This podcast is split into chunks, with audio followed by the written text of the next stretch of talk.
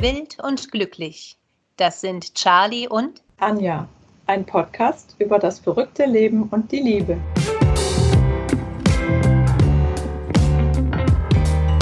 Nachgefragt. Tolle Menschen erzählen vom Glück. Hallo ihr Lieben. Heute, wie auch das letzte Mal, gibt es eine Mischung zwischen einem kurzen Stück aus dem Buch Frau im Glück zum Thema Glücksforschung, quasi heute Teil 2, und nach dem Anschluss ein Interview mit einigen Autoren und einer Agentin, was sie zum Thema Glück wissen. Also, erst die Lesung, dann das Interview. Viel Spaß! Den Begriff Glück gibt es in Deutschland erst seit dem Jahr 1160. Er ist aus den Wörtern Gelucke oder Gelücke hervorgegangen. Beide Formen bedeuten gutes Ende. Andere Kulturen waren da flinker. So hat man sich in Indien bereits seit 8000 vor Christi mit Methoden zum Erreichen der Glückseligkeit befasst. Aber es ist ja nie zu spät, mit etwas anzufangen, gell? In Deutschland verbindet man mit Glück meistens das Prinzip Zufall, bei dem das glückliche Ende von außen auf einen zukommt und man selbst wenig Einwirkung darauf hat. Dass man aber schon etwas selbst tun kann, das zeigen wir dir hier mit diesen erprobten Glückstipps in diesem Buch. Der Volksmund bezeichnet einen Menschen, der viel Zufallsglück hat, als Glückspilz. Im Gegensatz dazu gibt es im Lateinischen die Begriffe Fortuna, der das äußere Glück bezeichnet, und Felicitas, der auf das innere Glück abzielt. Auch die Engländer verwenden zwei verschiedene Begriffe.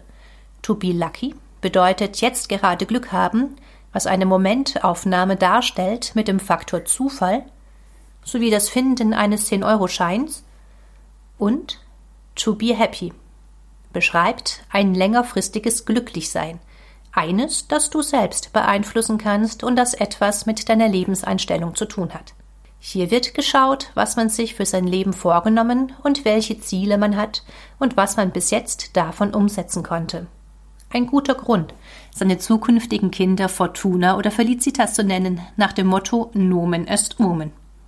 Die Glücksforschung, die sich übrigens aus Wissenschaftlern der Bereiche positive Psychologie, Philosophie, Medizin, Soziologie, Wirtschaftswissenschaften und andere Disziplinen zusammensetzt, lässt das Zufallsglück außen vor und konzentriert sich auf das Lebensglück.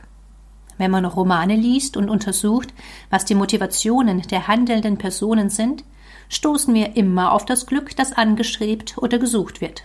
Es ist so etwas wie der Sinn im Leben, dass sämtliche Mühen, die wir auf uns nehmen, unserem eigenen Glück dienen. Ob wir das Glück in der Liebe suchen, in materiellen Anhäufungen, in der Zuneigung zu unseren Kindern oder indem wir auf Reisen gehen. Die Bäckerin Elisabeth ist tief in ihrem Herzen eigentlich Schneiderin und alles dreht sich darum, sich ihren Lebenstraum zu erfüllen. Das ist ihr persönlicher Glücksweg. Wenn dann noch so drei bis fünf Männer ihren Weg kreuzen, eine hitzige Affäre mit ihrem Angestellten und zehn Paar Schuhe mit reinspielen, haben wir Dramatik und Leidenschaft.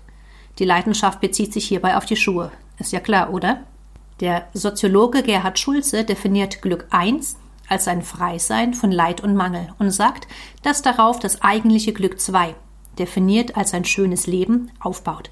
Dass wir ausreichend Geld haben sollten, um unsere Grundbedürfnisse zu erfüllen, ist eine der Voraussetzungen für Glück. Daneben bilden Freundschaft, Beziehung, Kinder, ein zum gewissen Teil erfüllender Beruf und Gesundheit weitere Pfeiler. Einige davon will ich näher beleuchten. Doch zunächst hätte ich gerne ein paar Fakten, die uns zu einem glücklicheren Leben verhelfen sollen, so rein wissenschaftlich betrachtet, und zwar pronto. Dieses Rumeiern ohne Fakten macht mich hibbelig.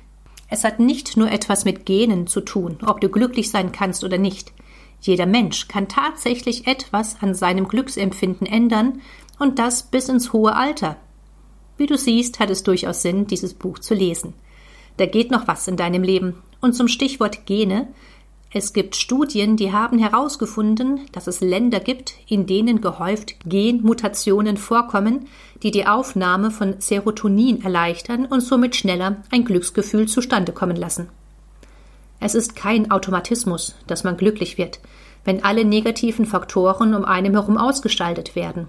Man kann auch glücklich sein, wenn das Leben nicht zu 100 Prozent in Balance ist.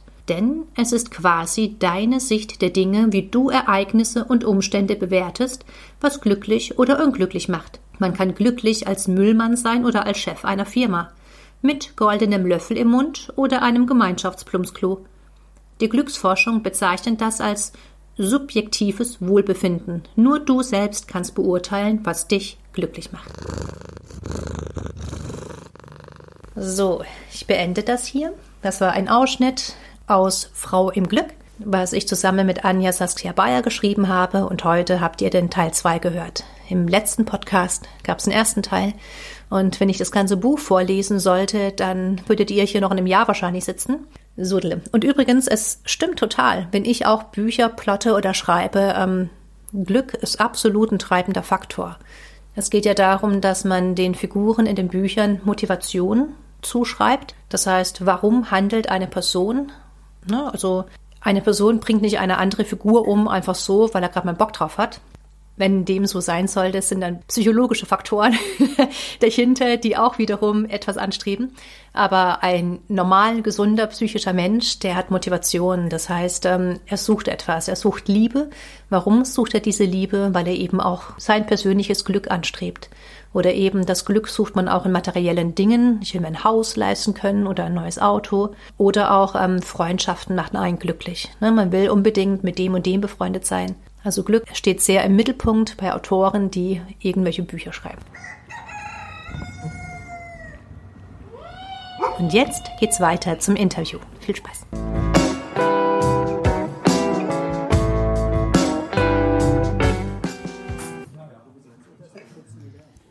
Sitze hier gerade in einem Restaurant abends mit ein paar Autoren und meiner Agentin und wir wollen die Frage auch in dieser Runde stellen, was ist Glück für dich? Bitte einmal kurz vorstellen, das aktuelle Buch und den Hintergrund bitte nicht beachten, Hintergrundlärm und dann sagen, ähm, Glück für mich ist, was euch dazu einfällt.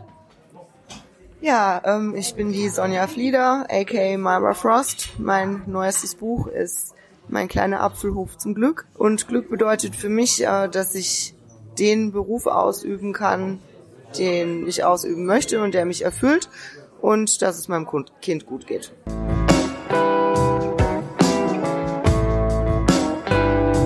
Vielen Dank, ich bin's weiter.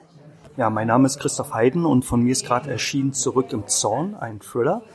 Und Glück bedeutet für mich, mit den Menschen zusammen sein zu können, die ich liebe.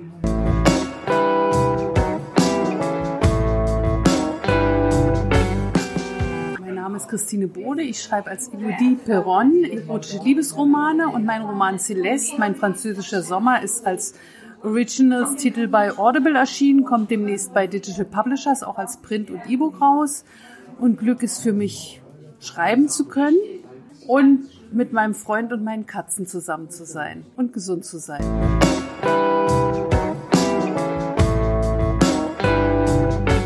Mein Name ist Anna Mechler, ich bin Literaturagentin der Agentur Lesen und Hören. Glück ist für mich, wenn ich Zeit für meine Familie habe und wenn ich für meine Autoren tolle Verlagsdeals hinkriege.